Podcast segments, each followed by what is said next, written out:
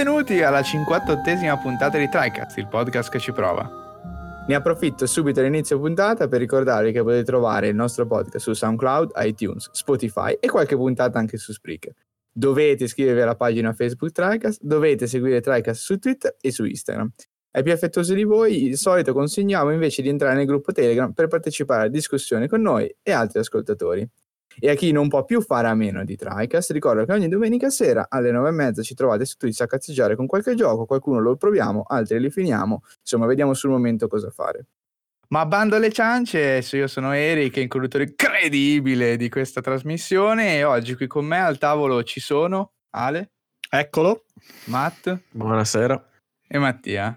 Benvenuti. Chi l'avrebbe mai detto che avrei presentato loro tre unexpected, totalmente incredibile. Ma l'ospite a sorpresa l'ospite a sorpresa è incredibile. Va bene, allora puntata classica, un next, ormai ritorniamo ai nostri ritmi soliti, non è vero, siamo in ritardo di una settimana, ma fa niente. Basta qualità di live, adesso torniamo parecchio. Torniamo con Big Brains domenica. Big Brains. E ovviamente riceverete news sui nostri vari social che sono più attivi che mai ultimamente. Beh, anzi stasera direi più che domenica, perché è vero, scusate, è vero, stiamo registrando di giovedì, ma per voi sarà stasera, per voi sarà stasera, qualsiasi sera che ascoltate, esatto. Stasera. Ok, direi che possiamo partire con la solita sezione delle news. Oggi Matt ci ammorba con il direct di Animal Crossing. Allora chiedo scusa in anticipo perché sarà bella lunga come cosa e sarà anche abbastanza didascalica, quindi bene, ragazzi, me ne vado io, ci vediamo dopo. Comunque prima che inizi mettevi un piccolo trio super figo, così siete carichissimi per questi 20 minuti di direct Animal Crossing. C'è una teoria che circola su internet che collega tutti i giochi di Nintendo all'interno di uno stesso universo praticamente, cioè è tutta la stessa timeline più o meno. Ma è vero? No, non lo so. E praticamente no, nel senso, cioè è vera questa teoria? No, secondo me è Aigli proprio campata in aria, però è divertente perché dice ma dico, stai parlando di una cosa vera? No, veramente. No, era per capire. Tipo si chiama Teoria 76, una roba del genere, non mi ricordo. E dice che gli animali di Animal Crossing sono nient'altro che Pokémon evoluti nel futuro che hanno acquisito coscienza e che hanno praticamente hanno avuto rapporti sessuali con gli animali veri, cioè tipo non con altri Pokémon ma con animali veri, quindi per questo assomigliano ad animali veri praticamente e parlano. Ma perché? Ma cosa sono gli animali veri per i Pokémon? Cioè, non i Pokémon tipo uccelli normali o procioli normali. Ma appunto nel mondo dei Pokémon non esistono. No, non capisci niente, Eric, tu non sai la lore del anche se ricordiamo che nei primi giochi Pokémon c'era chi citava dei cani e non potevano esistere ovviamente nel giorno. Vabbè, c'è Growlithe, il Pokémon cane, loro intendevano quello. Perché però cane deve esserci un cane vero, no? Se non è che Growlithe è un cane. Growlithe è un cane vero, come se fosse un Pinscher o Growlithe è un Growlithe, un cane vero è un cane vero. Allora, no, Eric, non conosci la lore di Pokémon, lasciami parlare. Ma bando alle ciance. Insomma. Vabbè, bellissima teoria, grazie Mattia. Beh, ok, ma Animal Crossing e gli altri? Non lo giocherò più. Chi? Gli altri giochi Nintendo. Per gli altri cercatevi la teoria su internet. Ah beh, che grande aiuto, grande informazione. Aprite Google. Tra l'altro a proposito di Nintendo, così mi è venuto in mente, ho visto un video fighissimo di uno che sta programmando Metroid Fusion dentro Minecraft. Andate a vederlo perché è incredibile. Cosa? Sì, è bellissimo. Cioè, è bellissimo perché tu il video lo guardi, ovviamente sai già cos'è perché c'è il link, quindi l'hai già cercato così. Però è bellissimo perché vedi Metroid Fusion, che sembra che uno gioca un gameplay normale, e poi la telecamera si allontana e c'è sto riquadro enorme costruito all'interno di Minecraft con lui che vola col personaggio E c'è Metroid, cioè è impressionante. Ho già visto qualcosa, sì. È incredibile. La gente è pazza. Incredibile. Ma veramente. Vada pure Matteo, vado con queste teorie strampalate, gente che fa giochi in altri giochi, insomma. Abbiamo avuto il 20 febbraio un altro direct di Nintendo, stavolta centrato sul buon Animal Crossing che dovrebbe arrivare il 20 marzo, invece. Io non vedo l'ora. Per chi non sapesse che cos'è Animal Crossing, è in pratica un simulatore di vita in cui il giocatore, che è un umano, si trasferisce in questo villaggio abitato da animali antropomorfi che sono amichevoli, che sono a quanto pare l'evoluzione dei Pokémon. E non c'è un vero e proprio obiettivo nel gioco, praticamente ci si potrà divertire e rilassare in generale. È un gioco molto chill, ci sono diverse attività da fare, c'è la pesca, la cattura degli insetti, la collezione di tesori sepolti e tante altre cose, tra cui anche l'acquisto della mobilia per arredare la propria dimora, ecco. Praticamente ciò che fai a 40 anni, è un simulatore di mezz'età. Esattamente. Beh, è però un The Sims senza bisogni. La cosa interessante è lo scorrere del tempo, no? Mi confermi? Sì, sì, sì. Una particolarità, diciamo, abbastanza unica forse all'interno dei videogiochi o meno. Aiuto, mi viene il dubbio adesso perché sì, non... ho detto abbastanza apposta, però comunque sì, è una cosa rara trovare questo sistema, diciamo. Non nego che ci sia qualcosa di simile, comunque è legato al nostro orologio vero, quindi i giorni sono i giorni che scorrono anche nel nostro calendario e difatti proprio per questo durante tutto l'anno, a seconda delle stagioni, del periodo in cui saremo, ci saranno diversi eventi, diverse cose da fare, sempre, insomma ogni settimana ce n'è una in pratica. Sì, infatti cioè, leggevo comunque in rete che per raccogliere, diciamo, tutti gli oggetti, comunque tutti i frutti, tutti i fiori, cioè per fare tutto, per vedere tutto, devi per forza giocarlo di fatto un anno solare, perché sennò non vedi letteralmente. Se ti basta, tra l'altro, perché come base, ecco. Io avevo giocato quello per DS con mia sorella, ci avevamo giocato veramente tanto e non l'avevamo mai finito, mai completato al 100%, e tipo l'abbiamo giocato una cosa per 4-5 anni. Pensa a te. Sì, più o meno ogni giorno, ma poi siamo andati ovviamente calando. Sì, sì, beh, purtroppo New Leaf invece me lo sono perso, era quello per 3DS, io il 3DS l'ho recuperato troppo tardi. Avendo poi Switch ho detto vabbè, aspetto questo, quindi ci sono tante cose dette in questo Direct, alcune delle quali posso fare un diretto paragone con i precedenti, non tutte purtroppo, quindi vedremo insomma. Allora, iniziamo con questo Direct appunto.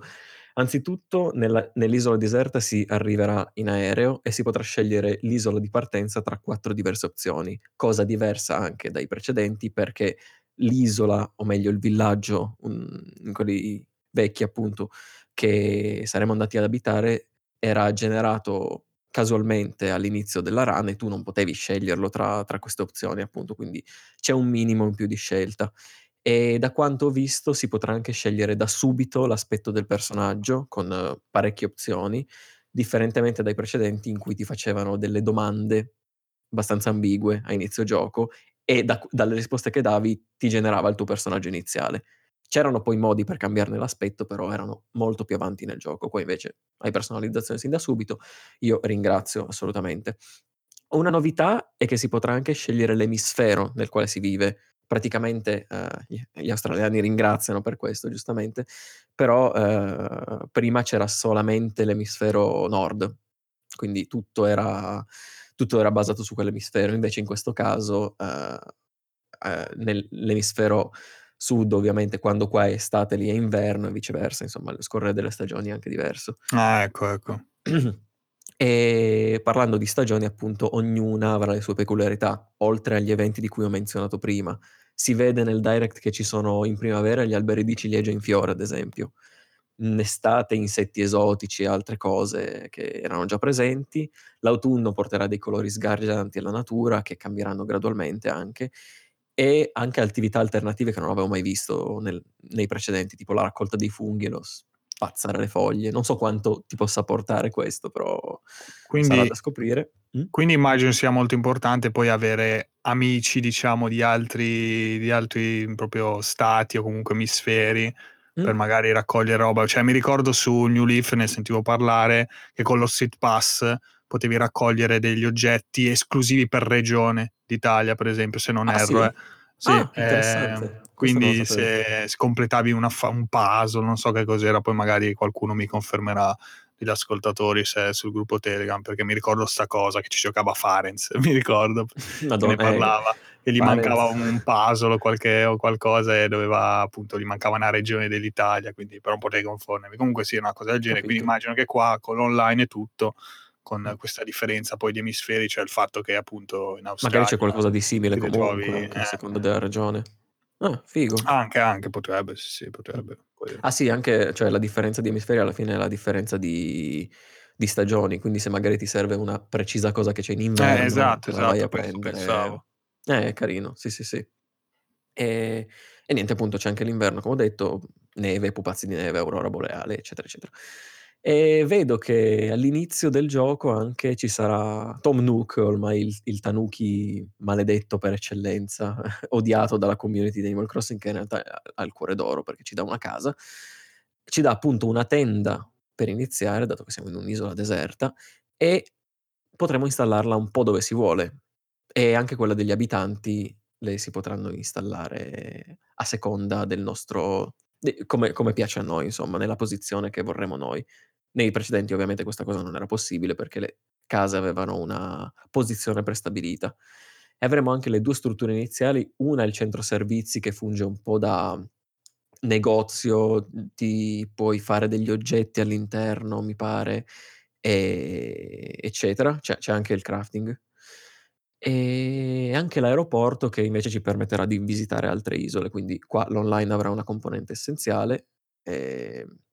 Ho visto che ci potranno anche essere delle visite ad altre isole che non sono di giocatori, ma sono una roba anche qua procedurale possibilmente, non lo so. Ho visto una cosa interessante del genere, potrebbe essere magari il sostituto di questa cosa qua di New Leaf che hai detto tu adesso. Quindi oppure semplicemente per chi gioca online magari avere un po' più movimento, sì, offline, per scusami, uno totalmente, esatto, ti ho capito, uno totalmente offline può andare in posti nuovi. Sì, ho visto anche che ci sono, a parte nuovi frutti, nuove cose in generale, ci sono anche nuovi abitanti e lì si potrà invitare sulla nostra isola per venire ad abitare lì. Carino anche quello.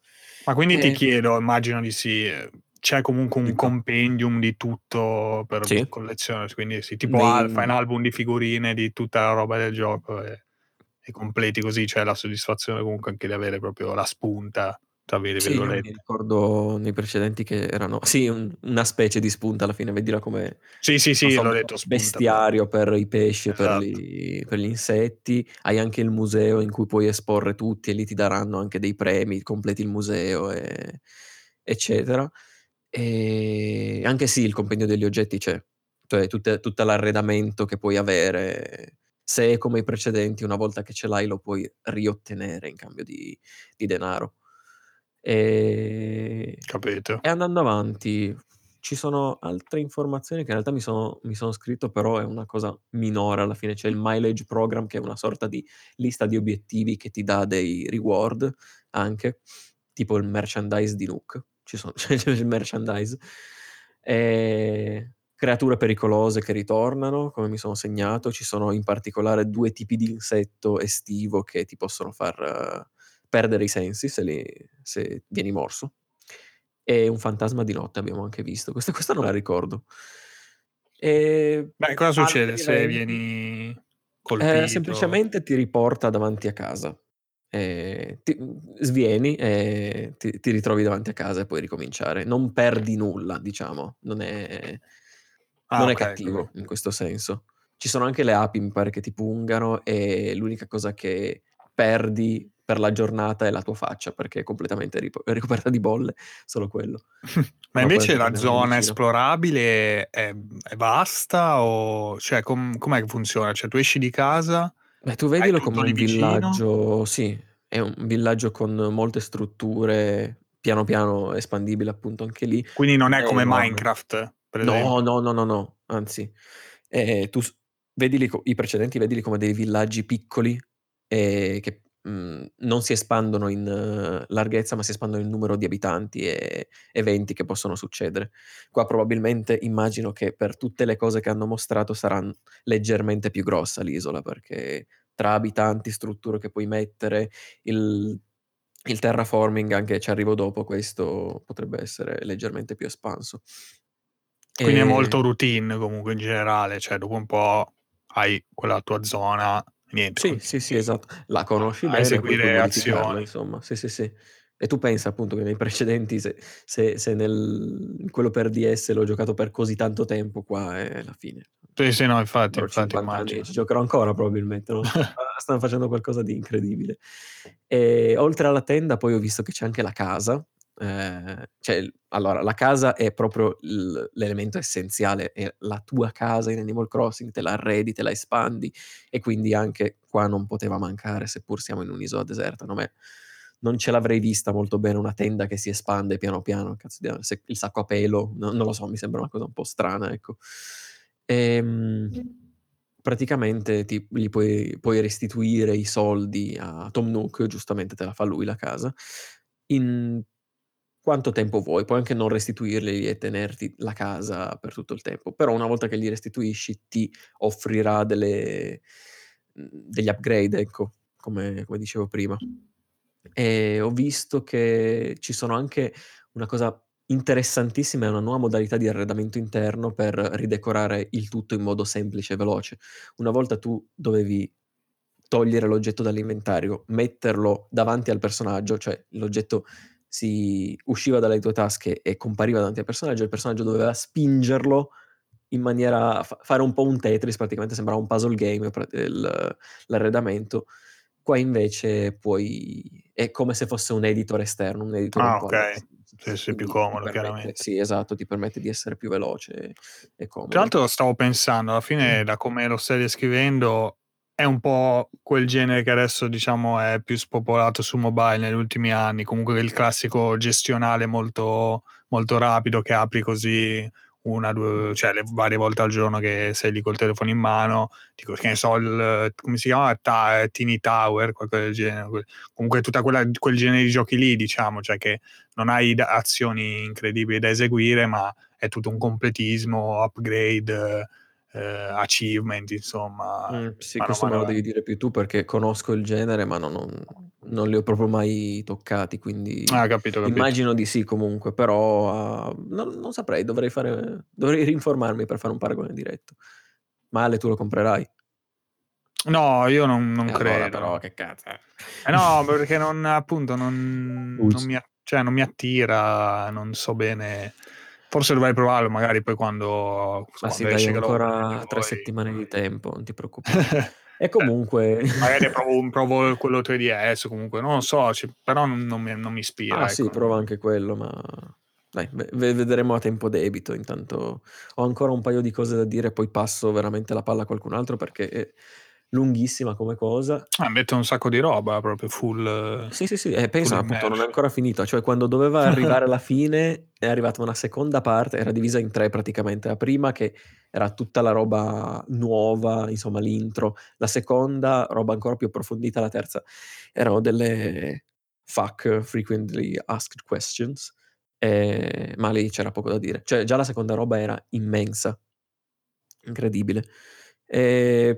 Della prima parte c'è ancora da dire il fatto che puoi avere fino a 8 abitanti sull'isola, 8 abitanti locali, quindi sulla stessa Switch con 8 profili diversi si potranno abitare fino a 8 personaggi. Ho visto che c'era anche la cooperativa locale, tra l'altro, fino a un massimo di 4 per volta, quindi sulla stessa Switch si può giocare in couch co-op praticamente, cosa che prima non era possibile. E fino a 8 giocatori invece col multiplayer online, quindi fino a 7 persone potranno visitare la vostra isola. C'è anche la funzione miglior amico, mi pare che si chiami, che permette a un certo giocatore che è registrato in questa lista di tirare fuori ogni tipo di oggetto, tipo l'ascia, la pala, e distruggervi l'isola in pratica. Per gli altri invece queste cose sono bloccate, e nessuno sarà mai mio miglior amico, giustamente, come si era già detto in giro, no? Perché so già che mi distruggerete l'isola. E poi c'è anche un'altra funzione bellissima dell'applicazione Nintendo Switch Online, che ha spopolato proprio, che ci permetterà di leggere QR code dei modelli personalizzati. Modelli personalizzati, vedeteli come una texture in 2D che può essere applicata a vestiario, può essere usata come tappezzeria, come pavimento. Una nuova cosa in questo, mi pare che puoi usarlo anche come motivo decorativo dei vari pezzi di arredamento, tipo la dove li prendi? Sì, QR code. Mi pare dal New Leaf. Sì, mi pare o dal New Leaf o dal anche quello lì per mobile, che non mi ricordo come si chiama. Ah, sì. Pocket Camp, ecco, qualcosa del genere. Pocket Camp, puoi prendere quelli. Ah, ma no, aspetta, forse lì non potevi crearli. Vabbè, da New Leaf sono sicuro, quindi quelli che hai creato lì li puoi trasferire e ne puoi fare ovviamente di nuovi con un editor in pixel art, diciamo, interno al gioco. Ah, figo. Ah, comunque interno al gioco, quindi ok. Sì, assolutamente. Anche New Leaf c'era e nei precedenti. Poi, vabbè, ci sarà ovviamente la possibilità di espandere il numero di abitanti, gli riserverai uno spazio per la loro casa, così almeno gestirai anche dove andranno ad abitare e potrai creare praticamente lo spazio dell'isola dei tuoi sogni, come si dice. Oltre a quello, puoi espandere le strutture dell'isola. Ho visto che possono essere aggiunti il museo, e la bottega, la bottega dei vestiti anche, e migliorare quelle esistenti. E come accennavo prima, c'è questa nuova feature bellissima che potrà permetterci di cambiare proprio la geografia dell'isola, cioè ci sarà sia la possibilità di costruire dei ponti, delle rampe, dei recinti e delle strade anche, sia la possibilità di fare vero e proprio... Esatto. No, vabbè, a un certo punto tutti abbiamo urlato Death Stranding perché il tizio... L'abitante tira fuori una scala e scala un precipizio praticamente per salire sopra. Però non permane, quindi bad game. Ma il terraforming vero e proprio sta proprio nel fatto di poter costruire i pezzi di terra o rimuoverli, e anche i corsi d'acqua, le cascate, cioè personalizzazione a 360 gradi. Difatti non vedo l'ora. E forse è un bene che arrivi più in là nel gioco, perché sennò ci perdi subito la testa. Impazzisci. Ah, no, quindi non esce subito? No, esce subito col gioco, però tu dovrai fare determinate cose, okay, senso, per sbloccarlo, ecco. Ma invece come edifici, come personalizzazione di quelli, cioè sono fissi o comunque poi dopo puoi... Cioè, come edifici dici case, sì, cioè, nel senso, dall'esterno? Le case, il tipo di edificio, non so, che deve... Allora, vabbè, le strutture che sono tipo i negozi, eccetera, eccetera, sono migliorabili, ma sono ovviamente dei modelli di gioco che non possono essere cambiati. L'unica cosa che ho visto che si può cambiare è l'aspetto esteriore della tua casa in maniera leggera, alla fine, come i precedenti. Puoi cambiare il colore del tetto e la casella di posta. Cioè la forma e il colore della casella di posta, questo non mi pare che ci fosse. E poi tutto ciò che sta attorno alla casa alla fine è importante, perché tu puoi anche quindi non puoi fare robe strane, tipo che ne so, voglio farmi l'isola tema cyberpunk. Beh, in realtà credo che tu possa, perché se fai ci saranno sicuramente delle strutture, degli arredamenti, puoi anche arredare l'esterno, una cosa nuova di questo gioco è questo. Però se stavo pensando che con come lo chiamate prima, i pattern, quei cosi lì che disegni in pixel art, sì. Se tu te ne fai uno personalizzato e lo metti in giro per la città con un certo ordine, probabilmente puoi farti ciò che vuoi. Ecco, vedremo allora i pazzi cosa tirano fuori. Sì, no, sarà bellissimo, soprattutto per quello. E nulla, ci sono anche dei piccoli dettagli extra che si notano senza che venga detto, tipo ho visto un abitante che mangia un gelato, uno che dorme in giro, uno che fa ginnastica, sembra che facciano un po' più di attività anche loro, invece che stare o fermi o girare con un attrezzo in mano che può essere il retino per la cattura insetti o la canna da pesca. E invece, scusami, il progresso di costruzione, c'è una lunga durata di attesa, cioè come funziona questo processo qua? Cioè tu clicchi, fa, oppure come... Di costruzione di cosa però? Aspetta, perché ne ho detti un paio. Cioè della casa generale, sì, che sia struttura, che sia magari appunto un upgrade che devi fare, qualsiasi cosa, insomma. Cioè, per costruire immediato oppure devi aspettare, che ne so, aspetta 2 giorni e 15 ore che venga completato, cioè giusto per capire, no, ti spingi magari a rientrare oppure a aspettare di avere più soldi, queste cose qua. Sì. Allora, per tutto ciò che riguarda il terraforming e la personalizzazione esteriore, quindi l'aggiunta di strade, ponti, eccetera, dovrebbe essere istantaneo, da quanto ho visto. Ok. per l'upgrade alla tua casa, alle strutture, probabilmente ci vuole un giorno, come nei precedenti. Queste sono ipotesi in realtà, perché non si è visto molto. E ho parlato troppissimo, chiedo scusa se vi ho annoiato, però ci tenevo perché è un gioco a cui ci tengo particolarmente. Andatevelo a vedere, compratelo. Molto bene. Io lo prendo al 100%. Quando l'avete preso, giocato? Sì. Il mio primo, mi spaccherò. No, tra 7-8 anni ti diremo, vai Ale, compralo. Va bene. Ma costa 60 euro. Sempre il solito Liguria. Costa 50, sai. Col voucher. No, vabbè, ma vedete. No, vabbè. Con il sconto Amazon. Andate, che è ancora valido.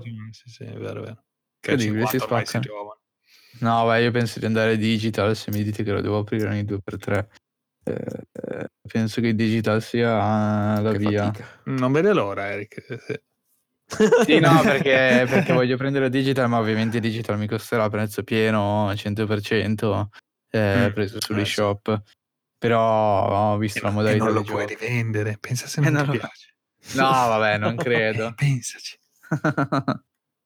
Però è vero anche quello, è un punto di vista totalmente, come posso dire, giusto. Va bene. Pensa se avessi preso Pokémon digitale, io sarei sparato. No. Beh, potevo utilizzarti per continuare a prendi anche il season pass, così poi dopo. Sì, Va bene, dai. E allora, una seconda news veloce da me. In realtà non c'è tantissimo da dire sulla nuova policy di GOG per i refund. Sostanzialmente è breve. In realtà penso da ieri avremo la possibilità di fare un refund su GOG, Good Old Games, semplicemente entro 30 giorni dalla data di acquisto, punto. Cioè, questo è lo slogan, e di conseguenza chiunque avrà un mese dopo aver acquistato il gioco per chiedere poi il rimborso. Il rimborso può essere chiesto indipendentemente da quante ore uno ha giocato, o ovviamente specificando quali sono le problematiche incontrate e le motivazioni appunto del reso. Mi fa schifo. Ok. Poteva essere. Ah, ok, pensavo ti facesse schifo la roba di GOG, mi sembra un po' ardito e cattivello come commento. No, vabbè, ovviamente è chiaro che un periodo così lungo di 30 giorni fa un po' pensare, nel senso che la domanda di tutti è fondamentalmente, ok, ma quindi cosa faccio? Compro il gioco? Figurati, in 30 giorni uno volendo finisce qualsiasi gioco. Poi se ti chiami Eric mi finisce anche 3. In generale comunque sembra appunto una limitazione atta cioè sembra troppo larga come sì, roba da dare. Dall'altro punto ho letto un po', diciamo, sul forum, come c'era un thread sempre sul forum di GOG appunto in risposta comunque sotto l'annuncio della nuova policy. Effettivamente tanti utenti comunque appunto al tra virgolette del DRM free eccetera, che cioè non c'è assolutamente nessuna ragione per cui uno dovrebbe fare una tra virgolette frode a GOG, rischiando, magari esagerando, più volte richiedendo rimborsi, più volte di far chiudere l'account, visto che tutti i giochi su GOG sono DRM free e di conseguenza sono scaricabili senza problemi, puoi giocare tranquillamente. Quindi fondamentalmente il controdiscorso di chi conosce un pochino, diciamo, la dinamica di DRM Free, che di fatto esiste, che io sappia, solo su GOG e su Humble Bundle in maniera, diciamo, diffusa, ecco, su store famosi. Su Humble Bundle in cosa? Che modo, scusami, non ho capito. Su Humble Bundle in che modo? È un catalogo di titoli DRM free che scarichi. Ok, c'è un catalogo. Okay. Sì, è un piccolo catalogo di giochi a cui puoi accedere se hai la loro subscription. Capito. Che tu scarichi, sono DRM free e quindi di conseguenza te li giochi così. E appunto, qual è il succo del discorso? È che fondamentalmente in effetti non c'è non c'è nessuna ragione per cui uno dovrebbe comprare il gioco, giocarlo e poi fare il refund. Perché appunto se uno non volesse pagare il gioco potrebbe già farlo semplicemente scaricando il gioco. Il punto in realtà qual è? Molto, per me è molto interessante come discussione. Il punto in realtà è solamente proteggere tra virgolette l'utenza da, non lo so, da giochi che magari escono mezzi rotti o da conversioni di vecchi titoli che non funzionano come devono, perché tolto appunto la possibilità di diciamo frodare GOG o comunque tolta la necessità di farlo perché uno può scaricarsi il gioco tranquillamente, rimane solamente appunto una protezione smisurata per l'utenza tra virgolette genuina che compra il gioco, ci gioca un po', poi magari mi ricordava molto No Man's Sky come cosa, cioè un gioco che ti accorgi veramente dopo un po' di ore che non è quello che pensavi, sono quelle situazioni un po' borderline che non... è difficile, poi ci puoi giocare 20 ore e di fatto puoi accorgerti, però comunque ci hai giocato 20 ore, non poche. In quel caso per GOG la linea tra virgolette da seguire è quella di dare il refund, punto e basta, cioè simple as that, così. È molto, molto interessante come dibattito e secondo me dimostra un pochino come in generale, in scala globale, il fattore DRM free non sia diciamo così diffuso, vabbè non è diffuso a prescindere sulle varie piattaforme, ma non è diffuso neanche come concetto tra i vari giocatori che, ma io stesso alla fine leggo un numero 30 giorni e la prima cosa a cui pensano appunto no, è allo scam, al poter frodare e rubare il gioco, quando in realtà appunto la meccanica è già così, puoi rubartelo per sempre, te lo scarichi, te lo giochi per sempre, nessuno sa nulla, è DRM free, parte e basta. Mi sembra abbastanza interessante come cosa. Senza contare che poi funziona anche con i giochi non DRM free, quindi... Sì, tralasciando tutto il fattore crack, eccetera, giustamente, che allarga ancora di più la discussione, è verissimo. E niente, ribalzo... non so parlare stasera, ragazzi. Passo la palla, in realtà poi gli ascoltatori si sono interessati se hanno presente la cosa, ma soprattutto cosa ne pensano in generale. Perché appunto è una politica molto poco diffusa, sebbene sia quella fondamentalmente più pro-consumer che possa esistere, nell'eterno dibattito del Steam è bello, però se Steam chiude basta, i giochi te li tira giù, se invece giochi su GOG i giochi te li tieni, quindi insomma c'è sempre questo dibattito da una parte e l'altra. È abbastanza interessante vedere dove si evolve la situazione, anche se in realtà comunque GOG rimane un piccolo store. Cioè dubito che si ribalterà il mercato dei videogiochi PC e non con questa scelta, però senz'altro è un passo avanti, ecco. Interessante, esatto. Vediamo poi cosa succederà, insomma. Non credo che Steam seguirà ovviamente, però anche perché è un'utenza molto più grande, soprattutto un catalogo molto più importante di giochi grossi, e lì sì che la gente probabilmente andrebbe a provare la frode. Sì, anche perché poi c'è tutto... Insomma, tutti quei circuiti di carte, di cose, tutti quei micro e macro sistemi che la gente appunto compra giochi solo per quello. Esatto. Fa, bot. Quello di Counter Strike. Bisogna, su quello devono chiaramente stare attenti perché appunto mi ricordo, ecco, a proposito di Counter Strike, che quando lo mettevano in sconto avevano un picco di acquisti assurdo superiore ai giocatori poi reali, perché con tutti i bot, gli hacker, quelle robe pazzesche. Vabbè. E quindi è così. Va bene, dai, possiamo chiudere la sezione news con GOG Refund e possiamo in realtà passare al cuore del podcast, partendo con i vari argomenti e giochi di oggi. In realtà, ragazzi, vi lascio ancora nelle mani di Matt che ci parla in apertura di Gris, finalmente. Scusate, oggi parlo troppo. No, poi taccio dopo questo. Il famoso musical Gris, ovviamente. Gris, esatto. Gris. Esatto. Un personaggio di John Travolta. Oddio, che cazzo di gioco sarebbe? Vabbè. Una mod. Una mod per Gris, però, giustamente. Sì. Gris, questo piccolo gioco... sviluppato da Nomada Studio, una casa editrice spagnola. Casa editrice, ma dove sono? De Agostini. Esatto. Sviluppatore spagnolo. Gris, peraltro una parola spagnola che vuol dire grigio, io sono molto ignorante, sono andato a cercarla, ed è disponibile praticamente ovunque, quindi non avete scuse, andate a giocarlo. In realtà era questo che volevo dire, passiamo la palla al prossimo argomento. No, scherzo. Dirò molto poco in realtà, perché è da vivere come gioco. Quindi vi darò un hint, un incipit, e voi andrete poi a giocarlo. Mi raccomando, non andate a cercare nulla, nemmeno immagini. E anche perché dura molto poco comunque. A parte che dura molto poco, ma poi la sorpresa di vederle lì nel gioco è... non ha prezzo, assolutamente. Gris viene da un'idea dell'artista spagnolo già affermato nel suo piccolo, che si chiama Conrad Roset.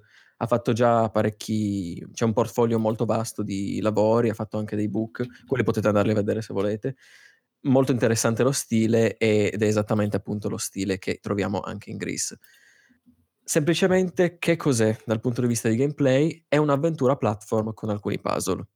All'inizio vediamo questa ragazza, la protagonista, che si chiama appunto Gris, che canta una melodia molto piacevole mentre sta in piedi sul palmo della mano di una statua gigantesca, una statua femminile. Dopo poco però che sta cantando, il mondo attorno a lei inizia a sgretolarsi e a perdere tutto il suo colore. E lei intanto perde anche la voce, non riesce più a emettere nessun suono. Dopodiché tutto ciò che è attorno a lei appunto si rompe e lei cade in un oblio, senza colore. La sua missione, tra virgolette, è recuperare i colori e sconfiggere anche un'ombra che la tormenta. E l'incipit è già di per sé molto intrigante e ci porterà in questo mondo in cui dovremmo collezionare delle stelle, in termini di gameplay sempre sto parlando, delle stelle che sono dei puntini luminosi alla fine, che ci faranno proseguire, e queste stelle potranno essere ottenute risolvendo dei piccoli puzzle ma molto intelligenti, grazie alle nostre abilità iniziali che sono il salto e la camminata, e all'ottenimento di nuovi poteri che verranno in nostro aiuto, ecco.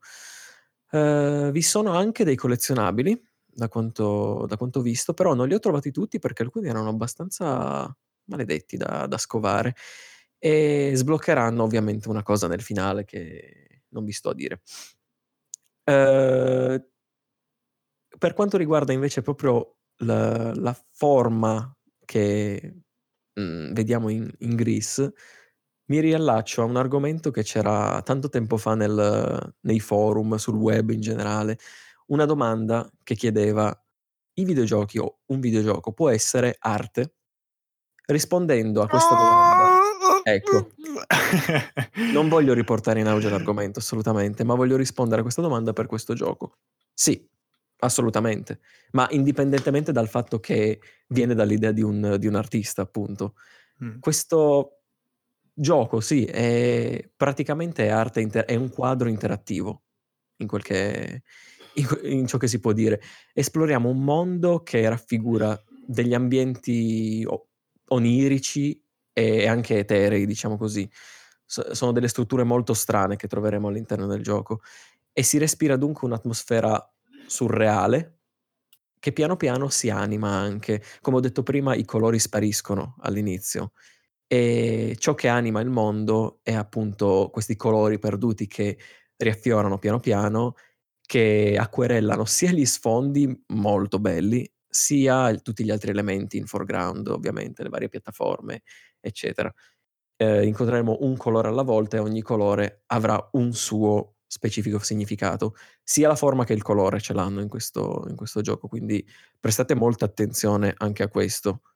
Possono essere banalità queste magari, però essendo che si avvicina molto di più a un quadro appunto in movimento, bisogna prestare attenzione, perché magari qualche dettaglio sfugge e non si comprende appieno il messaggio dell'artista, ecco. Quindi sei d'accordo con la vittoria Game for Impact dei recenti Game Awards? Cavoli, cavoli sì. Tra l'altro me la stavo anche dimenticando, me l'hai ricordata adesso. Sì, più impatto di così, adesso non mi ricordo gli altri titoli che competevano, però è incredibile. Dura veramente poco, come hai detto anche tu, è un titolo, se vogliamo, one shot, se no anche in un paio di serate lo puoi finire, 2 o 3 serate se sei completista. E il tutto è sempre molto armonioso e bilanciato, cioè sembra che segua un filone ben preciso, non si distacca di tanto dalla linea che vuole avere, ecco, non so se mi spiego. ed è da giocare assolutamente. Non ho menzionato la musica, devo anche ovviamente fare i complimenti ai compositori, berlinist tra l'altro, compositori che sono situati a Barcellona, ma come mi aveva fatto notare Ale, i tre principali hanno dei nomi italiani, quindi presumo che siano italiani. Anche sì, infatti adesso lo dico qua, magari poi, poi glielo scrivo nel gruppo a Simone di Free Playing, che se ricordo bene quando parlo di Gris conosce proprio uno dei componenti del gruppo e gli aveva mandato delle canzoni, insomma, in anteprima, mi ricordo qualcosa del genere. Ma va, davvero? Sì, quando, prima che uscisse. Infatti è il gioco è molto recente comunque. Sì, quindi, è di 2019. Sì, esatto, quindi sì, l'anno scorso, prima ancora che fosse uscito, aveva già qualcosina, aveva già sentito. Spettacolo, ma dai. Quindi poi mi sono dimenticato di scriverlo, poi glielo scriviamo. Molto interessante, anche le musiche comunque sono molto belle, difatti immagino... Cioè, ma il gioco è molto artistico, ma il gameplay? Gameplay ne ho parlato prima. Sì, ma dico regge rispetto... Sì, ha dei puzzle giocare, oppure vai avanti just for vedere che succede dopo? No, regge anche come gameplay. Sembrava di averlo detto, scusate, magari non era chiaro. E sia il lato platforming che i puzzle funzionano tutti molto bene e il tutto è... molto armonioso e appunto porta avanti questa visione al meglio che puoi, ecco. Sicuramente non poteva essere un titolo statico, ecco, se no forse avrebbe perso qualcosa del suo fascino, ecco. E nient'altro in realtà, volevo solo dirvi questo, non avete scuse, andate a recuperarvelo da qualche parte, non cercate nulla e godetevelo. Beh, Game Pass è disponibile di recente, l'ho giocato lì, lo troverete per un bel po'. L'abbiamo regalato forse anche su Epic o su Twitch, vabbè, da qualche parte mi sembra che l'avessero regalato. Mi ricordo anch'io qualcosa del genere. Gris, però Epic, su Epic no. No, mi pare di no. Mi ricordo però Gris, comunque c'è sul Game Pass. Magari al Game Pass che avevano annunciato, quindi mi ricordo l'immagine, diciamo, gratis. Sì, esatto. Che appunto era uno di quei titoli recenti che è uscito subito e quindi, cavoli, da provare assolutamente. Ce comunque... Per quanto riguarda arte, il discorso arte magari potrebbe essere interessante se qualcuno nel gruppo ci scrive il suo punto di vista, perché sinceramente, se devo dirvi il mio, vado molto più sul banale, proprio è il basico, perché cioè non è la domanda, secondo me non dovrebbe essere lo possono essere o meno, ma cioè lo sono, punto.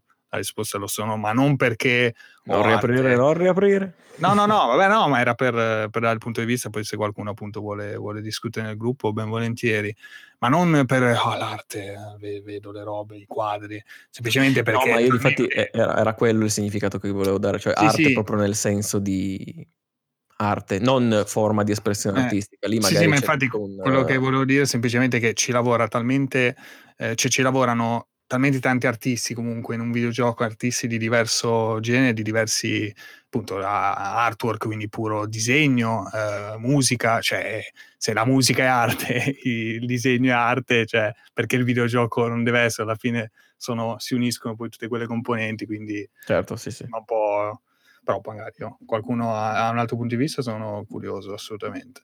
Scriveteci, gruppo Telegram. Scriveteci. Come? Dai, caschiocciolato. Un'altra volta.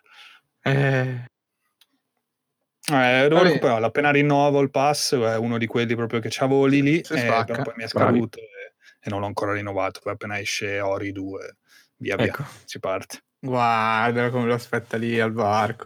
Pronto col suo eurino sul Game Pass. Magari. 1 euro 3 mesi. Passata la pacchia. Passata. Poi costerà 15 euro al mese la versione minore. Ci metteremo appena esce. No, dico una battuta. No, quando esce saranno 10 euro al mese. 10 probabile, sì. No, vabbè, non è probabile. Allora, a meno che non cambiano... Adesso ancora 5, vero, per la beta? Adesso è 4 sì. 3,99. Sì, però e poi dovrebbe essere 9,99 quando non cambino comunque la questione PC, però sì, avrebbe senso pareggiare semplicemente, quindi console e PC uguali. Sì, no, ma è proprio ufficiale. Ah, ok, sono pieno PC Game Pass. Non so se poi magari cambieranno, però se vai sul sito è scritto diventerà 9,99 quando il servizio non sarà più in beta. Mi era sfuggito. Vabbè, sì, comunque 10 euro al mese, cioè il Game Pass è sempre grande, gran prezzo. Assolutamente, gran valore. Sì. Non smetteremo mai di dirlo. Va bene, fino ad ora ci hanno deliziato Mattia e Ale, e io ragazzi oggi faccio solo da presentatore, quindi mi inserisco così e dico, vabbè, questo dice questa roba qua, poi torno indietro. Non monopolizzerò la puntata come sto cercando di fare adesso. Oggi va avanti Mattia, finalmente ragazzi un gioco portato da Mattia, credo che Mattia non porti un argomento, non lo so, tipo 4 anni. Ed è un gioco tutt'altro che recente, infatti, perché sono quelli che ho giocato 4 anni fa, che ogni tanto ne porta qualcuno. Sono distrutto, esatto. Recuperando. Va bene, Mattia invece ci parla di Firewatch. Esatto. Dovete sapere una cosa molto divertente. Ricordate quando era appena entrato? No, in realtà no. L'anno scorso, primavera l'anno scorso, avrei dovuto portare questo gioco, perché... La primavera dell'anno scorso fu il periodo di spaccaggio totale di giochi su PC. Che cosa porto? E invece adesso dovevi pensare a cosa dovevo portare. E nulla. E stranamente, finì Firewatch dopo una lunghissima avventura. Ormai sono l'uomo delle avventure in questo podcast. Quando parlavo di Halo, quando parlavo di... Vabbè, comunque, lunghissima avventura, lo ricomincio da capo perché si era corrotto il file di salvataggio, ovviamente, poteva mai succedere. Io mi ricordo, vero? Cioè, solo a Mattia succedono queste cose. Ho cercato ovunque. Cioè, Mattia è quell'amico che ha sempre giocato, ma gliene capitavano di tutti i calori. Cioè, il salvataggio corrotto. Ricomincio il gioco da capo. E niente, stavolta lo finisco, però non l'ho mai più portato nel podcast. Praticamente bene, l'hai giocato quasi un anno dopo. Quasi un anno dopo. Non hai nemmeno salvato per paura che... No, ho fatto una speedrun. Esatto. No.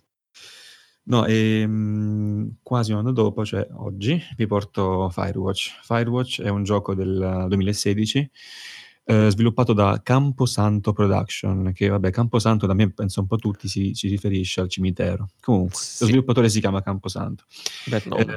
Ha vinto un certo numero di premi, è stato abbastanza, possiamo dire, impattante nel panorama indie, ed è appunto un indie walking simulator. E quindi torniamo un po' al discorso fatto 150 volte, ma semplicemente solo accennando perché abbiamo paura di questo discorso in questo podcast, probabilmente perché è troppo lungo da affrontare, della divisione fra arte e gioco, se Walking Simulator può essere definito gioco e così via, ma anche altre volte ne abbiamo citato questi argomenti. Bene, Firewatch è un Walking Simulator secondo me molto interessante e che andrebbe secondo me giocato se ci si vuole fare un po' di cultura del panorama indie. Allora, è stato molto discusso, dai, come gioco comunque, anche sì, abbastanza recente, però è riuscito evidentemente a dar qualcosa che non l'ho giocato e appunto mi scoccia perché comunque, cioè, per la curiosità proprio, di non tanto per il gioco in sé, per il genere, ma è proprio curioso perché aveva creato tanta discussione attorno, ma beh, adesso ci dirai un po'. Sì, bene, diciamola così, come detto è un walking simulator e tu sei una persona molto normale. Diciamo questo gioco Firewatch è molto grounded come titolo, è molto realistico, diciamola così. Non troverete cose straordinarie al suo interno, ma anche nel senso tipo anche un Dear Esther o un... Ethan Carter sono un po' più straordinari come avvenimenti. Firewatch non lo è, però secondo me fa di questo suo essere molto realistico un punto di forza. E quindi un walking simulator in cui sei è una persona molto normale. Queste sono praticamente le prime battute del gioco, quindi vi dico un po' l'introduzione. Praticamente racconta un po' la storia della sua vita, queste fasi introduttive, e parla appunto di una moglie, di problemi che sono insorti con la moglie, di cui non vi sto a raccontare, e della sua decisione praticamente di andare a lavorare come guardia, diciamo, forestale, tra molte virgolette, in questo parco in America. È proprio così che inizia il gioco, con il nostro protagonista che appunto parcheggia l'auto vicino all'entrata del parco, entra e appunto inizia a lavorare e fa la conoscenza attraverso, mai di persona, ma solo attraverso questo walkie-talkie, della coprotagonista del gioco, che lavora già lì da tempo e darà indicazioni al nostro tizio. E da qui quindi si svolge tutta la trama del gioco, da qui parte l'avventura, tra virgolette. Firewatch come walking simulator non è affatto male, perché diciamo che le situazioni sono sempre abbastanza varie, quindi ti tiene sempre l'attenzione abbastanza alta e non ti annoia eccessivamente. Non è molto lungo, dura sulle 4-5 ore esagerando, e sì.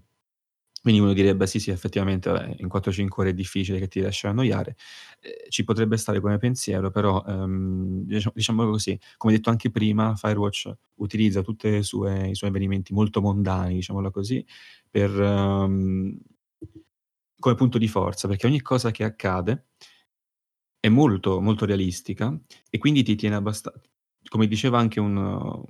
Reicevik, un recensore che seguo molto spesso su YouTube, lui fece un video tempo fa sì. Riguardo al completamento di Firewatch e diceva, e sono d'accordo con lui, che è un punto di forza del gioco è che le cose sono talmente realistiche che ti riesci molto facilmente a interfacciare col protagonista, con le situazioni che vive e con cose che effettivamente potresti vivere anche tu, quindi ti domandi cosa faresti nei suoi panni, e non essendo troppo straordinarie né troppo irrealistiche riesci molto bene a immedesimarti, a entrare nel flow del gioco.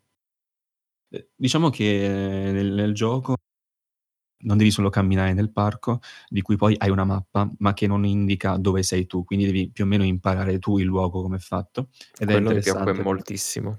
Sì, è interessante perché alla fine devi farti tu una mappa mentale di dove sei. Ma quindi come funziona? Ti dice vai lì, vai... sì, dice vai in questo luogo, ti dice il nome, tu hai la mappa e a fianco alla mappa c'è anche la bussola, quindi sai più o meno dove andare, però devi capire dove sei tu in primo luogo. È come appunto una mappa realistica, no? Ovviamente sì, non c'è un puntino che si muove con te. Esatto.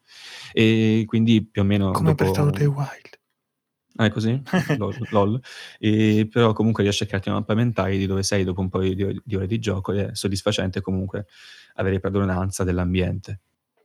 Quindi diciamo che nel gioco dovrai possiamo dire, completare varie task, quindi scacciare dei teenager dal parco, che rompo le balle, scoprire qualcosa di misterioso che sta accadendo in quel momento, oppure semplicemente notificare un incendio o sistemare una rete elettrica.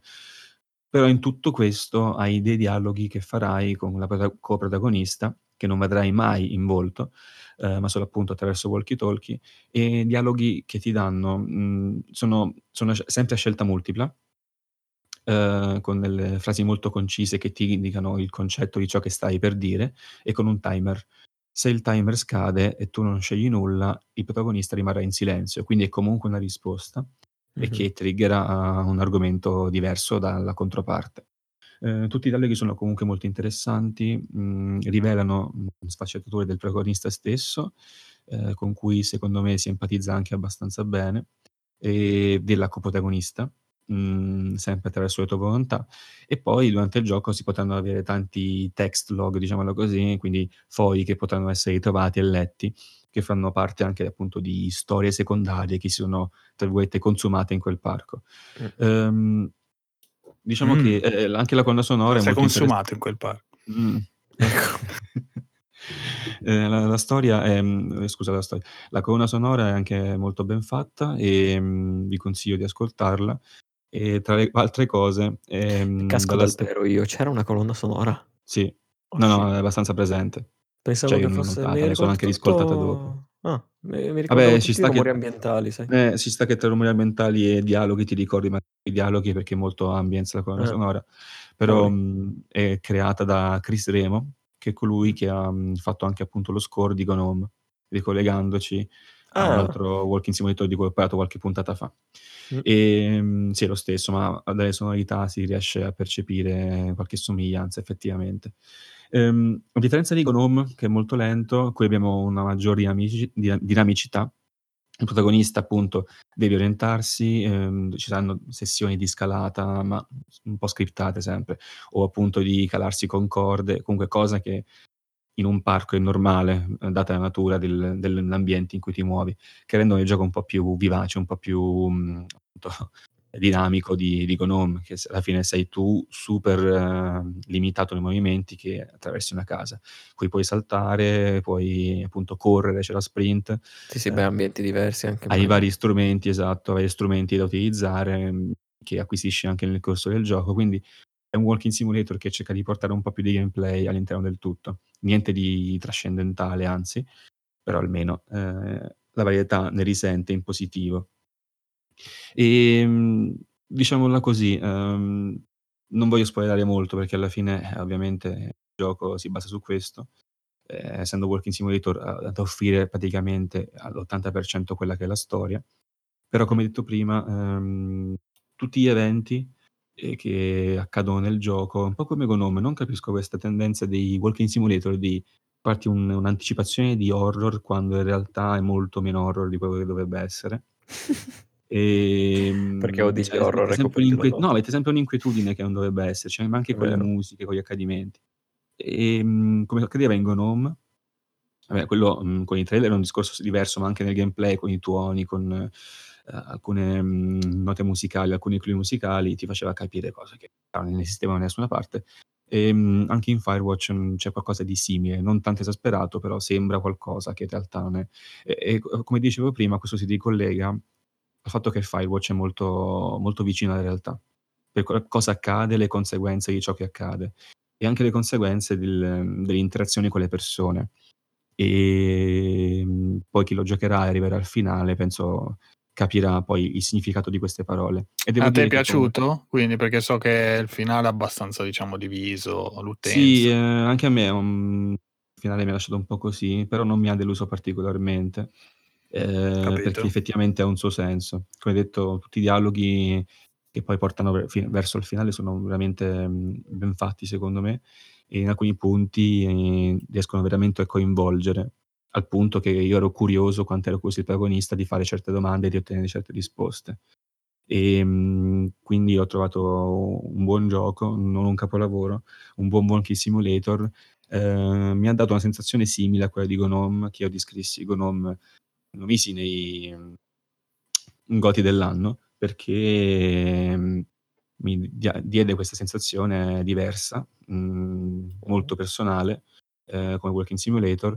Firewatch similmente, non così, però mi ha ricordato non cose dell'infanzia, però quello che facciamo un po' tutti da bambini più o meno, in media dico, di andare anche in giro per foreste, tipo che, non lo so, la casa della nonna o dello zio vicino al parco, sì, e cose così. Dà un po' quel feeling, ovviamente il contesto e l'età del protagonista sono diversi, ma dà quel feeling. E i dialoghi sono comunque una parte dell'esperienza che ti trasporta al suo interno, che tu abbia vissuto queste cose in passato o meno. Quindi mi ha dato sensazioni simili, non sensazioni appunto di stare in una casa al calduccio mentre fuori c'è il temporale, di scoprire cose. È diverso, non forte come Gone Home, ma comunque mi è rimasto. Infatti Firewatch comunque lo ricordo con piacere come esperienza di videoludica, di walking simulator in particolare, e mi ricordo ancora alcuni momenti che siano scoperte su elementi di trama, momenti particolari, diciamo di cutscene, diciamola così, e dialoghi, quindi più o meno nelle sue componenti qualcosa mi è rimasto un po' di tutto, e quindi secondo me io lo consiglio personalmente. Però adesso ti devi recuperare Edith Finch, cazzarola. Però non mi parte, cioè non mi funziona. Così, beh, dai, su PS4, dai, appena costa 5 euro. Edith Finch, Edith Finch devi recuperarlo. Sì. E vi consiglio anche, che quello passa un po' meno, Virginia, soprattutto a Marte. Eccolo. Perché, ma comunque anche a te, Mattia, in particolare, Virginia. Quello lì è molto breve, ma è molto figo, secondo me. È proprio, ha un taglio un po' diverso da walking simulator, tipo mi ricordo una cosa particolare dove, visto che qua in Firewatch cammini parecchio, invece in Virginia c'è questo stile di taglio di regia praticamente, dove tu, per dire, cammini, davanti a te vedi una scalinata, delle scale che scendono, tu a un certo punto però taglio, ti ritrovi già per le scale, già capito, ci sono tutti questi mezzi, questi momenti in cui eviti, diciamo, di allungare con delle camminate inutili, diciamo. Beh sì, però per Firewatch appunto fa parte dell'esperienza. Sì, no, ma era, sì, chiaro, però era l'esempio, cioè è meno walking, sì. No, del solito, però poi invece vi piace Twin Peaks, X-Files, quelle robe lì, cioè Virginia Virginia è proprio rara. Dura anche molto poco, da quanto ricordo. Sì, dura pochissimo, sì, dura come un film, praticamente, perché è come un film. 2 ore. Come un film che giochi. Cioè, sì, un'ora e mezza mi sa che dura veramente, seriamente. Okay. Edith Finch invece, vabbè, dai, quella da recuperare proprio assolutamente. Invece di non ho giocato. E nemmeno io. Esatto. Nemmeno io, devo recuperarlo io. Tu, Mattia, l'avevi giocato che l'hai citato? No, però so abbastanza. Ok. No, cioè, si è visto nelle YouTube delle serali vediamo che è l'assassino. Esatto, tra una boss fight e l'altra, capito? Una boss fight, spoiler, posso prendere guardando video. È divertente, l'altro ieri ho visto una compilation che diceva top 10 giochi con il twist che ti svolta tutto. No, cioè, ma perché clicchi su queste cose? E però tipo andando avanti veloce con non sappiamo veramente cosa dire, è imbarazzante la situazione. Ma poi cosa sta giocando? Ci fosse Death Stranding, ecco appunto. Cioè, vabbè, non lo so. Mi auguravo. Infatti, no, lui è veramente così. Poi ho visto l'immaginina e infatti ho visto qualche posizione, non tutte, quelle che conoscevo le ho viste. Vabbè, non ho veramente paura. Cioè, non ho parole. Vabbè. Ma poi specifico. Anche se lo sai, cosa c'è? Cosa guardi? Ho passato un po' di tempo. Se lo sai, un po' di tempo ci risuonano a volte un po' come. No, allora aspetta, un video era sui 10 twist che ti svoltano. Uno su 10 twist che hanno reso un gioco mediocre e uno su 10 twist che non c'è stato per niente. Questi 3 ho visto. Capito, bravo. Bravo, bella merda. Finisci di Firewatch che se no ti insultiamo. Assurdo. Ho finito, basta. Ecco, finito. Come Gone Home non penso che giocherò mai più nella vita. Perché non c'è motivo di giocarlo. No, però con i simulator si prestano un po' replay. Cioè, ma quale? Magari dopo tempo. Esatto, no, per esempio... dopo tempo, perché... Quando giocai Limbo, non lo so, era un po' più giocoso forse di Inside su altri termini è giocoso e avevo voglia di giocare una seconda volta. Cioè, però Limbo, Limbo non è quel walk simulator là, sì, di quello no, infatti, un po' più... Però ci sta che a volte un walk simulator te giochi, se magari dato di emozioni forti o roba così. No, per carità. Vabbè, però non fai cazzo che vuoi. Esatto, ma dipende da mille cose, quindi... Però di solito sono molto one shot, cioè una volta che sai, cioè esatto. Al finale di Firewatch penso che si esaurisce tutto lì, non è che te lo stai a... Però Firewatch essendo molto allora, non è che cammini tantissimo, ci sono più però devi camminare molto per dire se ti perdi ogni tanto devi tornare indietro, quindi effettivamente come farebbe la guardia forestale là dentro in quel casino di alberi e viuzze ci sta che si cammina un bel po' di tempo, infatti solo da cercare una strada estemperato dal discorso col walkie-talkie, cioè mentre cammini parli e, infatti non è relegato il parlare a stai fermo e parli, cioè lo fai mentre fai robe, quindi anche per questo è interessante. Va bene, molto bene. Non c'è però su Game Pass mi sa, no. Io ho preso su GOG quindi niente, non so su Game Pass, no non c'è stato un Game Pass comunque. Ok. Beh, adesso che ci sono tempi lo pensi su GOG e infatti volevo fare il refund perché esatto, volevo fare il refund adesso. No. Vabbè. E niente, Ale, ricomincio a rompere le palle tu. Esatto, mi ha preceduto, adesso in realtà Ale ci presenta 2 giochi che nominerà lui, così non spoiler il secondo che poi si incazza. No, infatti no, il secondo non dirlo che non so se ne parla. Vabbè, adesso non lo sapevamo nemmeno noi. Esatto, non lo sapevamo nemmeno noi. Presenterà un numero imprecisato di giochi che potrebbe variare da 1 a 74 a seconda di quello che vorrà fare lui in questa puntata. Libertà assoluta ad Ale. Sì, anche pure. Perché spoiler, non guardate il timer della puntata. Esatto. Molto abbraccio però. Molto bravo, abbracciamoci tutti, molto abbraccio. Allora, Tamper, ho giocato Tamper su Game Pass, tanto per cambiare, è un gioco che mi ha sorpreso particolarmente, potrei riparlarne in futuro, chissà. Comunque, uscito il 10 ottobre 2016, sviluppato da un piccolissimo team composto da 2 sole persone, incredibilmente, un certo Mark Fleury, che tra l'altro ho visto che c'è un bellissimo video di post mortem della GDC di un'ora a riguardo, che ha condotto appunto lui, il programmatore, e invece il designer e compositore Brian Gibson, che è anche il bassista di un gruppo che si chiama Lightning Bolt, che non conosco perché di musica so veramente zero, però qualcuno non lo sapesse, conoscesse la band, niente, così un'informazione comunque interessante, anche perché vabbè, insomma, sono due persone che fanno sto gioco, quindi insomma. Sì. Comunque, che gioco è questo Tamper? Perché a vederlo non è molto chiaro che tipo di gioco sia. Però in pratica sei questo scarabeo, no? Questo scarafone bello lucente, bello argentato, metallizzato, e percorri sparato a 1000 questa corsia, questa strada a singola corsia,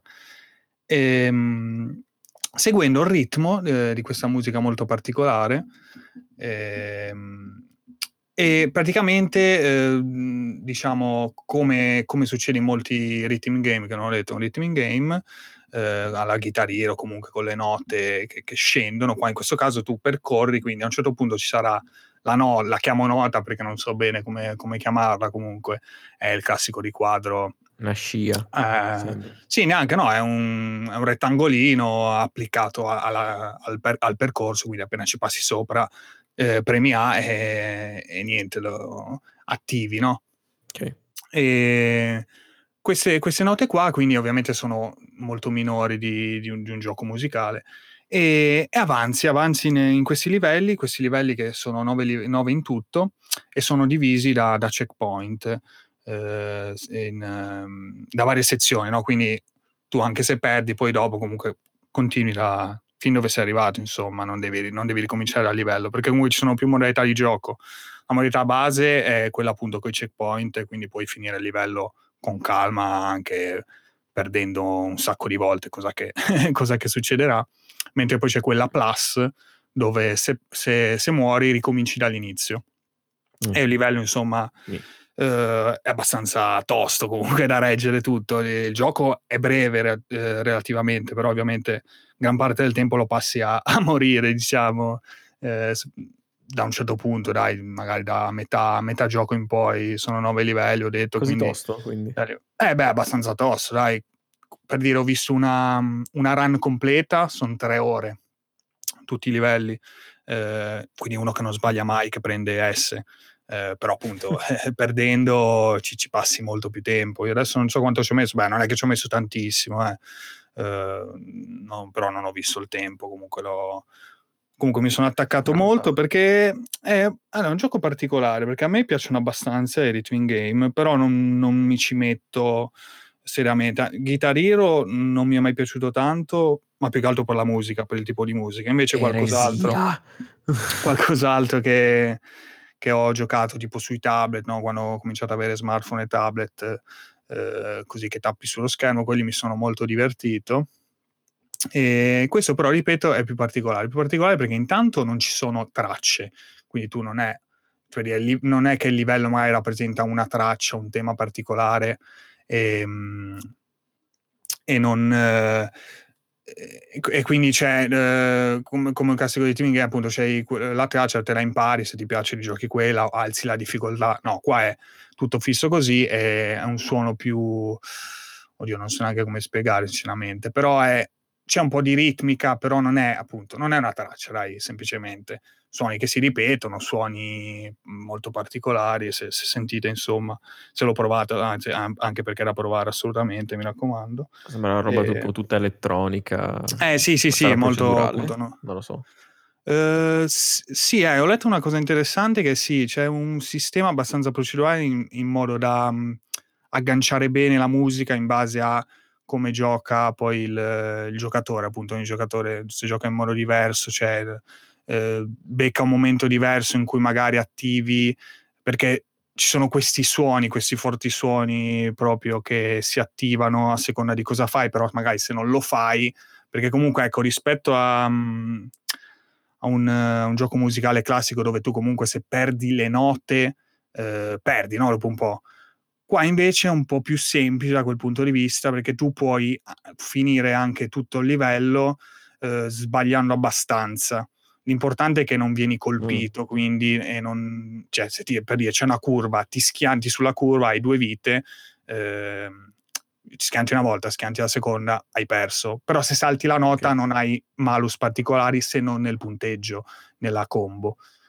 Quindi, cioè, per dire, a me mi è capitato assolutamente di, cioè, io ho finito il gioco, non ho ripetuto i livelli per prendere più voti migliori, però molti livelli, cioè, li ho fatti comunque missando parecchia roba, anche perché alcune cose, la meccanica è interessante, che comunque tu lo giochi, va bene, a un certo punto però cominci a capire che per prendere alcune note, ovviamente note che si dividono poi in quella classica che ho detto, poi però ci sono anche dei cerchi in cui tu devi alzarti proprio in volo con lo scarabeo, quindi volare un po' più in alto, quindi prendere queste note qua, oppure altre fatte più a delle asticelle che devi tenere premuto il tasto per romperle, se no ti bloccano e vieni ucciso.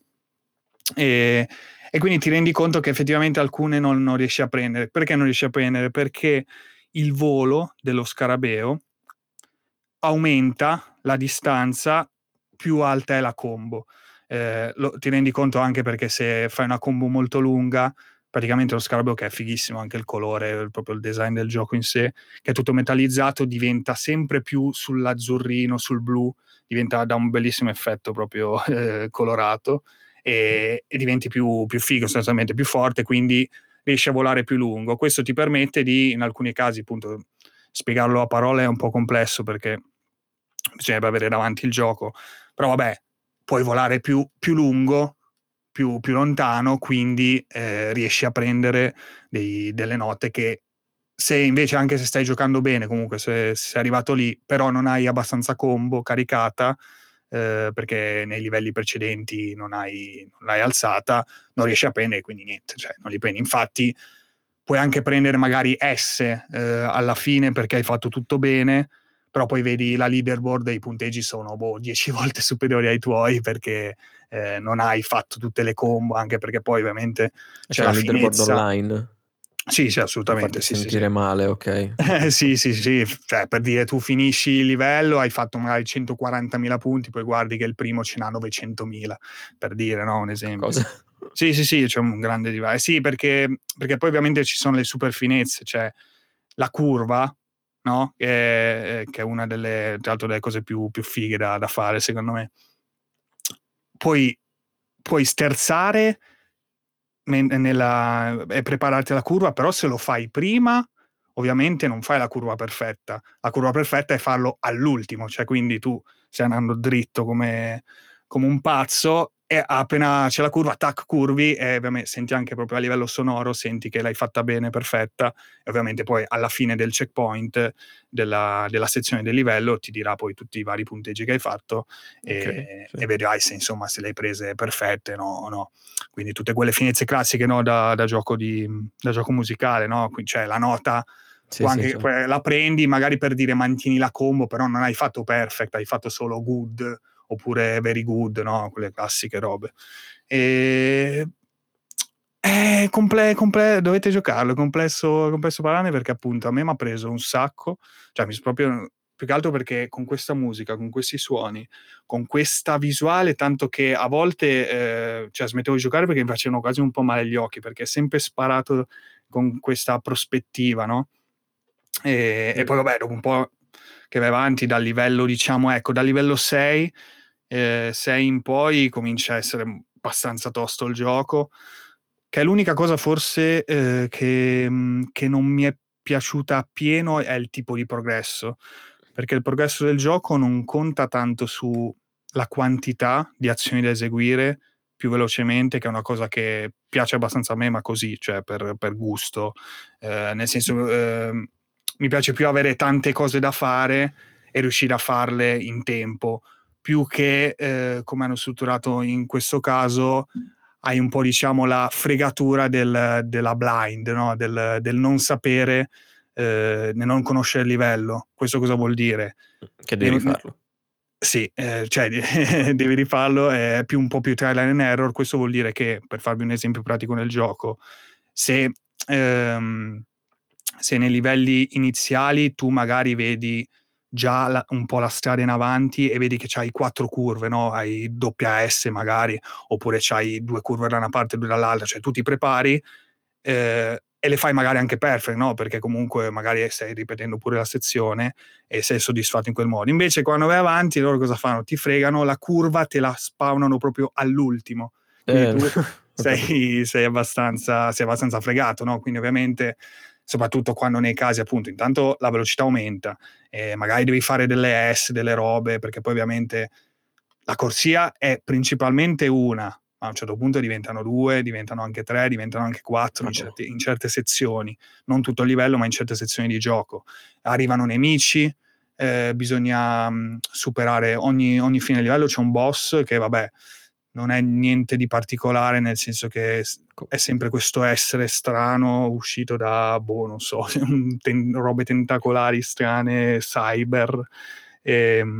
Ma che bisogna praticamente attivare queste note, questi interruttori e colpirlo, no? Ma è abbastanza semplice. Però sono più stronzi invece i nemici, quelli che ti spawnano e ti vengono incontro a volte, che devi schivare, no? Letteralmente da una corsia all'altra, per esempio, oppure dei muri che tu devi aprire, se no non puoi proseguire, insomma c'è qualche dinamica in più, però nel complesso il gioco rimane abbastanza simile, se non appunto questo aumento della difficoltà che vi ho appena spiegato, quindi diventa più stronzo che con più azioni da eseguire, ecco, in quel senso lì. Però alla fine sono arrivato soddisfatto proprio, soprattutto nei livelli, proprio nel livello finale o comunque nella parte finale del gioco ci sono delle cose che mi è quasi dispiaciuto non avessero inserito prima e in più quantità, perché cioè, c'è un momento proprio che ti senti come nuove idee sull'ultimo. Come? Nuove idee sull'ultimo, dici?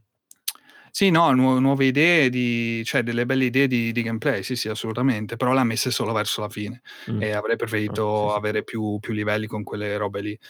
Infatti avevo messo uno sticker, una gif, adesso non mi ricordo, nel gruppo Telegram, cioè dell'ultra istinto, perché alla fine ti senti veramente, cioè sì, le mani... Da come l'hai descritto finora, a pensare alla velocità a cui vai, metto le mani nei capelli solo a pensarci, cioè è gestibile comunque tutto, mi stai dicendo? Perché sì, vabbè, l'ho finito, però c'è un momento veramente che dici no, questa roba non è possibile, però sì, no. Merita arrivare a quel punto lì, solo, cioè merita giocare al gioco per arrivare a quel momento lì che dici no, questa roba è incredibile, proprio intrigante. Sì, l'ho visto un po' su YouTube e comunque sembra che il gioco fa un po' riferimento a una particolare estetica, che però mi viene il nome, cioè perché mi ricorda qualche momento musicale, però non so dire quale, non so dire di che decennio, sto cercando un po' su Google, non riesco a trovare niente. Ti dico, sto bassista appunto noise rock, il genere Still Lighting Bolt, quindi non so, è lui anche il designer proprio a livello di artwork e di design del gioco, quindi. Non solo sì anche designer, sì. Okay. Invece l'altro Mark Fleury è il programmatore, pensate. Brian Gibson. Sì, comunque super cromato, super super bello. Infatti è fighissimo, io ovviamente non ci sono quasi mai riuscito purtroppo, perché bisognerebbe rigiocarlo un po' e non sbagliare, però quando alzi la combo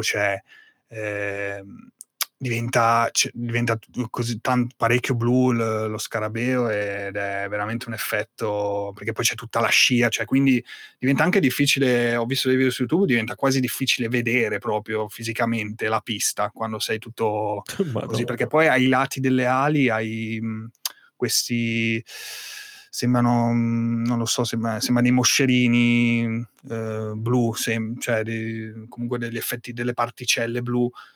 Quindi è veramente è da giocare, perché appunto sto faticando un sacco a spiegarmi, perché è proprio da giocare, proprio è bello, insomma, bellissimo. Lo farò, non piangere però. bello. Veramente, come ho detto, c'è la modalità Play Plus che se muori ricominci da capo il livello, che quella è bella tosta, non credo mi ci metterò mai, però un sacco di giochi magari una volta su Twitch potrei giocarci effettivamente. Chiedetelo. Far vedere un po'. Attacco epilettico in live. Esatto. Sì, infatti sì, ma è un gioco che assolutamente, perché ha problemi del genere, non può neanche avvicinare. Vabbè, cioè solo la schermata iniziale, veramente. Nemmeno. Poi a un certo punto la pista comincia ad avvitarsi, cioè delle robe, no, è veramente spettacolare. Ma in VR sta cosa è gestibile anche. In VR anche sì. Gente che vomita ovunque. Infatti poi gli scrivo a Andrea, gli dico comprati Tamper, provalo, perché deve essere un'esperienza. Se forse ti vuoi male, comprati Tamper. Ci ha giocato in VR. Ah sì? Forse. Poi glielo dovevo chiedere, aveva detto che era spettacolare, mi pare. Quindi... sì, quello vorrei provarlo veramente, sì, vorrei provarlo veramente. Bene. No, sta consigliato, ragazzi. Ottimo. Cioè, veramente. Infatti mi sa che me lo prendo anche appena lo trovo a un prezzo. Guarda pure, cioè, se Ligurian Boy tira fuori i soldi ragazzi. Sì, su Steam per alcuni viene la tentazione, vero? Proprio per supporto, perché è talmente bello. Sì, no, merita proprio tanto, assolutamente. Will do. Va bene, vorrei in realtà passare la parola a qualcun altro, ma in realtà la ti passo sempre a dare. Vorresti parlare di qualcosa? Ma quanto siamo quindi? Invece ci può stare ancora un argomentino, dai. Vai, a schivarlo e niente. Allora, stasera c'è stata la parte in cui ci sono i giochi consigliati e andateli assolutamente a provare, difficili da spiegare. E adesso? Allora, un altro gioco che ho giocato al Game Pass, che ho recuperato, un gioco molto vecchiotto, perché è del 2013 ed è Brothers A Tale of Two Sons, che conosceranno in molti, probabilmente anche giocato, che è un gioco di Starbreeze, che io pensavo in realtà fosse un gioco proprio dello studio, del primo studio comunque di quando ha iniziato a fare i videogiochi il Josef Fares, no? Quello di A Way Out. Invece no, era stato fatto in collaborazione con lui, ho letto, così curiosità, non sapevo. Ero convinto fosse quello gioco, visto che quando si parlava poi di A Way Out e di Josef Fares in sé, visto poi tutte le varie uscite, meme, robe varie, si parlava di Brothers come titolo suo precedente. E vabbè, comunque ha collaborato lui, comunque c'è anche... C'è scritto poi nei credits, comunque era una persona chiave, credo, del progetto. Fatto sta che è un gioco che mi è piaciuto particolarmente, poi lo confronterò, ne parlerò di nuovo quando lo confronterò con un altro titolo che ho giocato di recente, ma che oggi non vi parlerò. Volevo parlare di un altro titolo, un altro, all'infermabile. Comunque, allora, intanto, vabbè... Dio, parlavi della storia, non serve a molto se non il semplicissimo incipit di due fratelli che viaggiano perché devono cercare una cura per loro padre. Banale proprio, semplicemente. Non vi dirò altro perché comunque è bello anche alcune cose scoprirle. La particolarità che gli è riuscita veramente, ma veramente bene, che sapevo, ma non sapevo fosse così efficace, è che controlleremo tutti e due i fratelli con il singolo pad, no? Terza persona, tre personaggi. Come hanno fatto secondo voi? Così, dai, quiz, domanda. Stick per ciascuno. Lo sapevi, lo sapevi. Sì, lo sapevo. Che cavolo rispondi? Però c'era Mattia invece che era già su YouTube a guardare il finale. Sì, esatto. No, però ecco, di fianco, va bene.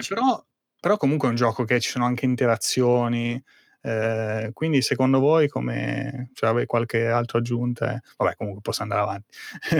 No, comunque doppio stick assolutamente, quindi stick destro, stick sinistro e un tasto, ovvero gli trigger per eseguire l'azione, semplicemente proprio azione per qualsiasi cosa all'interno del gioco, che cavolo, è stata una bella idea, perché giocare utilizzando due personaggi insieme è più figo di quel che sembra. Può essere un po', pensando così, può essere un po' scomodo, può essere, ma non mi convince. Invece mi ha soddisfatto parecchio.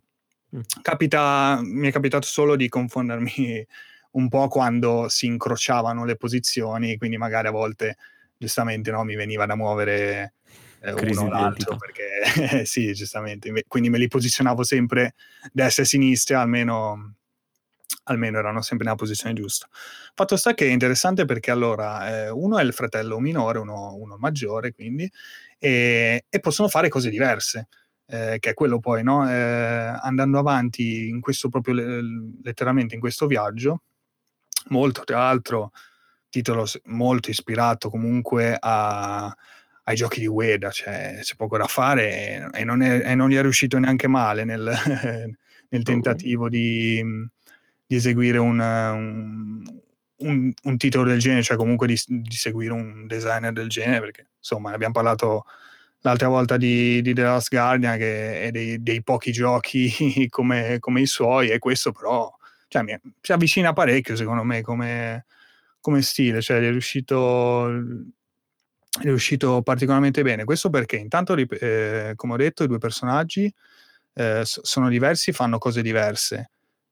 Un'altra particolarità molto bella è che il gioco è completamente muto, quindi solo piccoli versi, ma c'è la bellissima interazione che possono avere col tasto azione sempre i personaggi con altri personaggi, che anche lì è gestuale, però cioè è talmente, cioè mi è veramente piaciuta quella parte lì, perché è talmente curata e simpatica che basta solo quelle 4 cavolate veramente per capire poi la psicologia del personaggio. Cioè mi ha abbastanza sorpreso quello, perché capisci subito cosa è capace a fare uno dei fratelli rispetto all'altro. Per esempio c'è una scena dove tu cammini vicino a una donna che sta suonando l'arpa con il fratello grande, provi a suonarla e la suona male, non riesce, invece arriva il fratellino e comincia a fare una bella melodia e la signora ride, no, per dire. Fa una sola e spacca tutto. Oppure qualche fratellino ovviamente più piccolo, un po' più vivace, quindi che ne so, si avvicina a quello che sta zappando la terra e gli tira un pizzicotto nel sedere, no? O invece arriva l'altro, il fratellone, e gli invece fa un saluto, no? Cioè no, ma giocando è veramente veramente bello, sono veramente belli quella cura nel dettaglio così. Fatto sta che si prosegue con puzzle che andremo appunto a risolvere grazie alle capacità dei personaggi. Questo perché, per esempio, il fratello più grande è un po' più forte, quindi può muovere delle leve che il fratello più piccolo invece non può, ma quello più piccolo può passare attraverso delle sbarre e il grande non può, quindi in base a quello uno si, capito, muove i personaggi, sì. E è risolto il puzzle in questo modo, molto semplice, però... Il gioco è abbastanza breve, ma io faticavo a staccarmi perché si prosegue veramente, veramente bene, è molto proprio bello fluido, i puzzle sono semplici, però comunque ti prendono, cioè non c'è mai un momento di noia, perché appunto è il gioco, poi è molto vario, c'è spazi proprio da cambio ambientazione molto spesso, esci da questo villaggio, poi ti ritrovi in una cava, in una miniera gigantesca con dei troll, poi sali in una casa di tipo, come si chiama la fiaba lì, dei fagioli magici lì, quello gigante, quindi è tutto gigante, quindi tu sali su appunto sul comodino e sei piccolo e il comodino è gigantesco, no? Queste cose qua, cioè c'è proprio questo, a un certo punto vai nella neve, è molto vario, appunto, molto molto particolare. C'è questo un po', c'è uno bellissimo c'è una battaglia dei vichinghi anche lì giganti, okay. Alcuni momenti sono abbastanza anche crudi e creepy, perché tipo per passare magari devi attivare, cioè uno tipo attivi una balestra gigantesca, allora gli colpisci la testa di una carcassa di un vichingo morto e ti fai spazio, sì, oppure fai cadere un'accetta per tagliare la gamba, allora ci sono queste cose un po' strane a volte. Penso tu, brother, il gioco più controverso io esatto. Sì, ci sono questi momenti un po' particolari, però guarda, se non avete ancora giocato... consiglio recupero, perché funziona bene e merita, dai, gli è venuto bene e basta. Hai avuto il magone, troppi giochi da giocare. Non ho altro da dire. Hai avuto il magone a fine gioco, Ale? Ma non voglio dire cosa ho pensato alla fine, perché no, così mi dispiace rovinare la sorpresa. Vabbè, lo dico io, Ale è aperto tutto il giorno, ve lo dico io. Ma poi perché dire che devi avere il mago nella fine? Non si dicono. No, perché adesso ho visto il finale su YouTube, quindi... Ah, ok. Adesso sei up to date. In generale sì, è un gioco che è un gioco molto, molto triste comunque, ma proprio di base, cioè appunto non vi ho detto niente della storia, però già come inizia tutto è proprio di base, c'è questo velo di tristezza generale. Mm-hmm. Però è fatto bene, dai. Giocatelo, perché appunto è... Se lo giocate viene il finale su YouTube, giocatelo. Se lo giocate viene Alessio e fa il back-sitting a casa vostra. Merita anche artisticamente, comunque il gioco in sé, ripeto, poi ha dei momenti proprio alla The Last Guardian, proprio... Sì. Gli manca solo a livello artistico, proprio a livello grafico, ecco, puramente quello gli manca. Però in altre cose, anche come idee di gameplay, cioè c'è una sezione bellissima in cui ti leghi a una fune e devi appunto... rilasciandoti, no? E sfruttando poi la forza della fune, no? Con il doppio personaggio che sia anche divertente proprio da giocare. No, ma basta così, dai. Giocatelo. Basta. Sì. No, ma tanti l'avranno già giocato, scommetto, nel gruppo, quindi poi mi diranno cosa ne penso. E direi basta così. Va bene. È finita. Va bene, direi che anche questa puntata l'abbiamo portata a casa.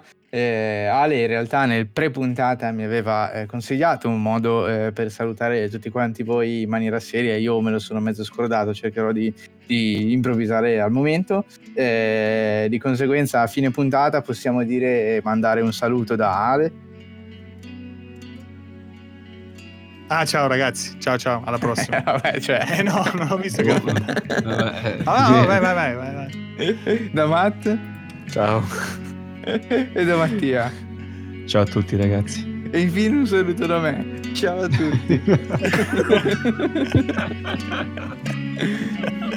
tutti.